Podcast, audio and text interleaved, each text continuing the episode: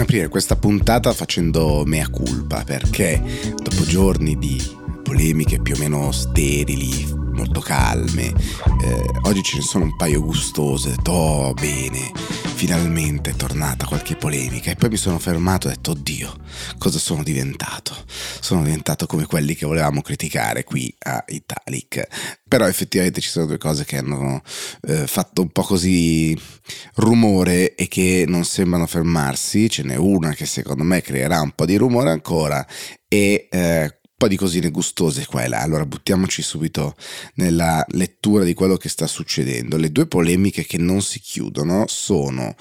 quella ovviamente su Open to Meraviglia, cioè la campagna in teoria di promozione eh, dell'Italia in giro per il mondo firmata da Armando Testa con la Venere di Botticelli che ha creato tante polemiche. Ebbene, Armando Testa prende un'intera pagina del Corriere della Sera e scrive Open to Grazie. La Armando Testa ringrazia L'inizio è particolare, Armando Testa dice eh, quando una campagna di promozione turistica rompe il muro dell'indifferenza e riesce a dar vita ad un dibattito culturale così vivace come quello acceso in soli cinque giorni, rappresenta sempre qualcosa di positivo. Grazie perché non accadeva da anni che la notizia di una campagna istituzionale suscitasse una eco di tale portata, quando poi si tratta di una campagna solo presentata ma non ancora uscita, probabilmente di una portata unica. Grazie per le migliaia di visualizzazioni, commenti, meme e per le appassionate discussioni di questi ultimi giorni ci hanno fatto sentire davvero la più grande agenzia italiana, con un immenso reparto creativo di milioni di persone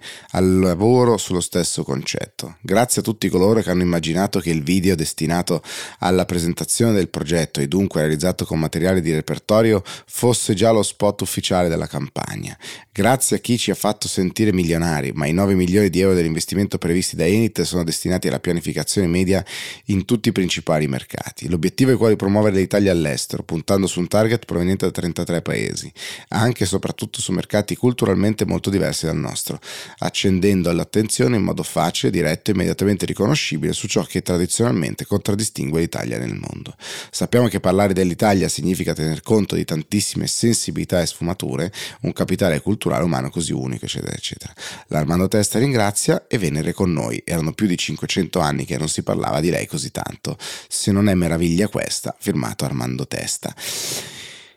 Tentativo, secondo me, un po' goffo, devo dire la verità, eh, un po' rosicone in alcuni passaggi, non, non siamo milionari, eh, ha tut- 9 milioni di creativi, no, ma il video era solo eh, una prova, non era quello definitivo, insomma. Un tentativo, mm, mi ha sorpreso devo dire, ho sgranato gli occhi quando questa mattina intorno alle 5 ho beccato un'intera paginata eh, con questo open to grazie che dire a volte la toppa e il buco si assomigliano se non uno è peggio dell'altro. L'altra invece polemica è eh, quella che è nata da un video che è diventato incredibilmente virale, ha fatto decine di milioni di visualizzazioni su TikTok, del video di due ragazze, tre ragazze, anzi studentesse universitarie, eh, che ridono, prendono in giro tre persone su un treno, una di queste persone, eh, oggetto di queste eh, diciamo questo scherno di questi attacchi filma tutto quanto dicendo eravamo in treno eh, di ritorno se non ricordo male dal lago di Como eh, io il mio ragazzo e la sua famiglia di origini asiatiche e queste eh, ragazze ci prendevano in giro. E quando gli ho chiesto se c'era qualche problema mi hanno risposto di no e poi hanno iniziato a ridacchiare indicarci e dire ni hao ni hao eccetera. Video che va virale una delle ragazze che si scusa eh, via, via, messaggio in direct con l'autrice del, del video eh, e lei pubblica a quel punto anche il direct dicendo vedi le tue scuse non sono sincere perché tu non ti stai scusando ma ti stai giustificando negando di aver avuto dei comportamenti razzisti e quindi questo è ancora peggio. C'è chi sta chiedendo l'esclusione delle, delle, ragazze dall'università, sono arrivate le risposte dell'università, della cattolica, dello Yulm, che eh, da una parte ovviamente prendono le distanze dai comportamenti delle, di queste ragazze, eh, dicendo che all'università si insegnano tutt'altri valori, però c'è chi come lo Yulm dice non intendiamo però escluderle perché sarebbe una risposta con altro totalitarismo. Questa è l'espressione utilizzata, non si placherà. Devo dire che eh, se fate un giro online sicuramente vi siete imbattuti in, o in questo video o in qualche reazione, molto probabilmente in tanti dimostrano della maturità nel cercare di allontanarsi dal razzismo e dal bullismo, creando però altro bullismo, perché ovviamente queste ragazze poi sono state vittime di tantissimi attacchi, insulti, eccetera, eh, e forse, come dire, rovesciare altra ferocia su di loro eh, dopo i loro comportamenti non è la cosa da fare. Ce n'è una terza, come dicevo, eh, di polemica che secondo me creerà, monterà nei prossimi giorni ed è dovuta a una lettera che ha mandato eh, il ministro San Giuliano ai direttori dei propri dipartimenti dicendo che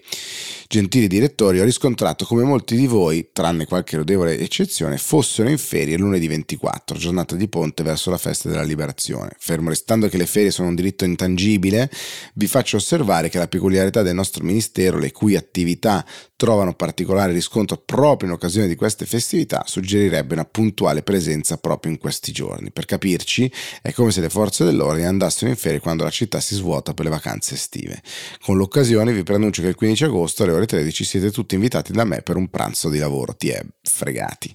È gradita l'occasione per porgere cordiali saluti Gennaro San Giuliano. Ovviamente c'è già chi ha, risp- ha provato a rispondere al ministro che ehm, non sono eh, come dire medici o pompieri che devono eh, intervenire nell'urgenza e c'è chi invece ha espresso il sostegno per, per questa iniziativa del, del ministro.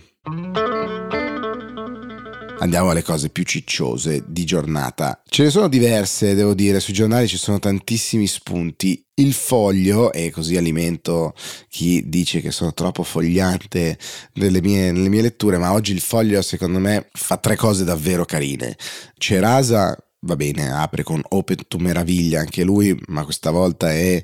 eh, per parlare una, della prossima uscita del numero di Aspenia, Noi Italiani, dice Ceras che con coraggio ha messo insieme una serie di autori per affermare con forza l'esistenza di un'Italia reale che avrebbe il diritto di essere rappresentata nei talk show con la stessa forza con cui viene rappresentata l'Italia percepita delle chiacchiere, del pessimismo e delle catastrofi. E mette insieme tutta una serie di numeri per cui l'Italia non va così male come ce la raccontiamo. La chiameremo Operazione Factfulness dal libro eh, straordinario di qualche anno fa che ci ricordava come il mondo non andasse così male come spesso ce lo raccontiamo. E poi ci sono le altre due cose davvero gustose, una è il sadico Renzi, come abbiamo detto nei giorni scorsi, Matteo Renzi è in piena campagna acquisti, Borghi dal PD che passa a Italia Viva, in realtà il PD perde altri pezzi eh, che però in questo caso vanno verso Forza Italia, ma la, il passaggio di Borghi dal PD a Italia Viva che cosa fa? Dà a Renzi il numero minimo di senatori per tenersi il gruppo, quindi se domani mattina Renzi e Calenda continuano a litigare e si, si dividono, Renzi ha i numeri per farsi il suo, per tenersi il gruppo parlamentare, mentre Calenda finisce nel gruppo misto che è eh, controllato pienamente da Bonelli e Fratoianni, cioè quelli per cui Calenda ha rotto il patto con il PD quando litigava con il PD in, in campagna elettorale un gruppo completamente controllato da loro perché hanno appunto presidente, ehm, tesoriere, eccetera. Dice letteralmente se Calenda deve prendere una biro eh, la deve chiedere a, a Bonelli a Frattoianni. Devo dire, ho trovato questo articolo veramente molto gustoso. L'altro eh, titolo croccante, come direbbe qualcuno, del foglio di oggi è Slava Salvini eh, il leader leghista disconosce Putin e fa il filo ucraino. Milo- Meloni tira un sospiro e cerca Macron. Come sappiamo ieri c'è stata questa conferenza che poi è diventata bilaterale perché era presente eh, in collegamento video anche il presidente Zelensky. Salvini ha parlato per quasi dieci minuti e ha mh, parlato soprattutto dei danni prodotti dall'aggressione russa pesantissimi, ha ribadito la vicinanza di tutta l'Italia al popolo ucraino, insomma ha fatto delle dichiarazioni molto politiche molto forti, forse tra le prime volte di piena lontananza da, eh, da, Putin e questa è sicuramente una cosa positiva anche per il governo. Un giorno in più senza polemica, almeno su questo fronte, mettiamola eh, in questi termini. Una conferenza che è stato un, oggettivamente un, un, buon risultato per, per Giorgia Meloni perché ha auspicato anche un rilancio del paese mm, nel 2025, una nuova conferenza con Zelensky che dice facciamo prima, eh, ricostruiamo insieme questo paese, facciamo grandi cose, invita le imprese italiane, insomma sicuramente una buona giornata, una buona iniziativa ben riuscita per, per Giorgia Meloni. Lontano dalle cose italiane, Zelensky ha segnato anche lui un colpo straordinario perché ha parlato con Xi Jinping al telefono, più di un'ora, telefonata definita da tutti costruttiva, eh, verso una pace che sia giusta e sostenibile per l'Ucraina. Questo ha detto, ha detto Zelensky. Zelensky che ha nominato un nuovo ambasciatore a Pechino, ex membro del suo gabinetto, quindi insomma persona a lui vicina e, e di fiducia è una cosa positiva per Zelensky perché l'aveva chiesto quando eh, Xi Jinping era andato a visitare mm, Putin, eh, come, come ricorderete qualche settimana fa ormai, ma è anche cosa molto importante per la Cina perché diventa sempre di più ago della bilancia dell'ordine internazionale. Questo mestiere di solito lo facevano gli altri, lo facevano gli Stati Uniti, oggi lo fa la Cina ed è un dato eh, di politica internazionale enorme, gigantesco. Tra l'altro farlo dopo qualche giorno, anzi direi poche ore, l'intervento sgangherato eh, del rappresentante cinese in, um, in Francia eh, che aveva messo in dubbio, diciamo così, la sovranità, quindi l'esistenza stessa delle ex repubbliche eh, sovietiche e quindi la loro, la loro, esistenza, la loro sovranità, i loro confini erano insorte tante repubbliche, le repubbliche baltiche, eccetera. Quindi l'iniziativa cinese oggi è non curante neanche dei passi falsi che i suoi rappresentanti fanno in giro per il mondo, oramai ha una forza politica, diplomatica tale per cui può andarne, andare oltre eh, anche questi, chiamiamoli inciampi. Ovviamente sui giornali trovate eh, le prime pagine che sono dedicate alla presentazione delle proposte di riforma delle regole di bilancio dell'Unione Europea, ne abbiamo parlato qui nei giorni scorsi e se ne continuerà a parlare, eh, ci sono diverse interviste ai commissari, c'è una lettera che scrivono i commissari Dombrovskis e mm, Gentiloni, che sono vicepresidente della Commissione e commissario europeo per l'economia, eh, lettera che scrivono al Sole 24 ore in cui cercano di spiegare la razio quantomeno di queste proposte, proposte che loro dicono riflettono in modo equilibrato le discussioni in corso da tempo con i governi nazionali, il Parlamento e le parti interessate e che sono delle proposte di riforma necessarie perché eh, il mondo è cambiato sostanzialmente. Eh, il mondo è cambiato da quando alla fine degli anni 90 si è fatta il patto di stabilità, le regole che hanno creato la possibilità di una fiducia fra, fra gli stati all'interno dell'integrazione dell'Unione Europea, adesso i livelli di debito pubblico sono aumentati, specie dopo, dopo la pandemia, occorrono delle strategie credibili per il consolidamento delle finanze pubbliche e dice al tempo stesso non possiamo trascurare il finanziamento pubblico delle priorità comuni dell'Unione Europea fino a quando il debito non sarà stato ridotto. Eh, L'Europa ha bisogno di una riforma delle regole sia per garantire finanze pubbliche sane sia per sostenere un'economia verde, inclusiva e competitiva. Passaggio secondo me chiave quando dicono l'esperienza dimostra che gli alti indici di indebitamento non derivano solo dall'indisciplina fiscale, siamo noi, ma anche dalla bassa crescita e dalla mancanza di competitività, che in parte siamo sempre noi. Per questo motivo le nostre proposte mirano sia a una riduzione più graduale ma costante dei livelli di debito, sia a stimolare una crescita sostenibile e inclusiva attraverso investimenti e riforme. Esse renderanno le regole di bilancio dell'Unione Europea più semplici, trasparenti ed efficaci, oltre a promuovere una maggiore titolarità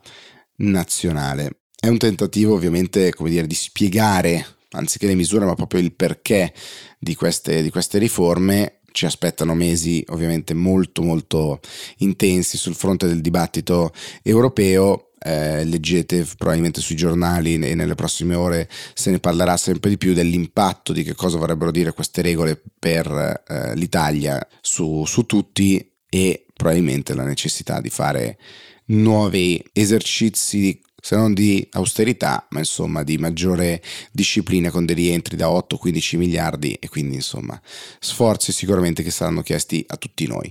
Di questo parleremo tantissimo su, su Instagram, su TikTok, ma, eh, insomma in tutti i modi in cui potremo cercare di spiegare, di raccontare nel dettaglio questi, questi temi perché saranno complicati ma anche soprattutto discussi moltissimo nelle prossime settimane. Noi ci vediamo domani. Ciao!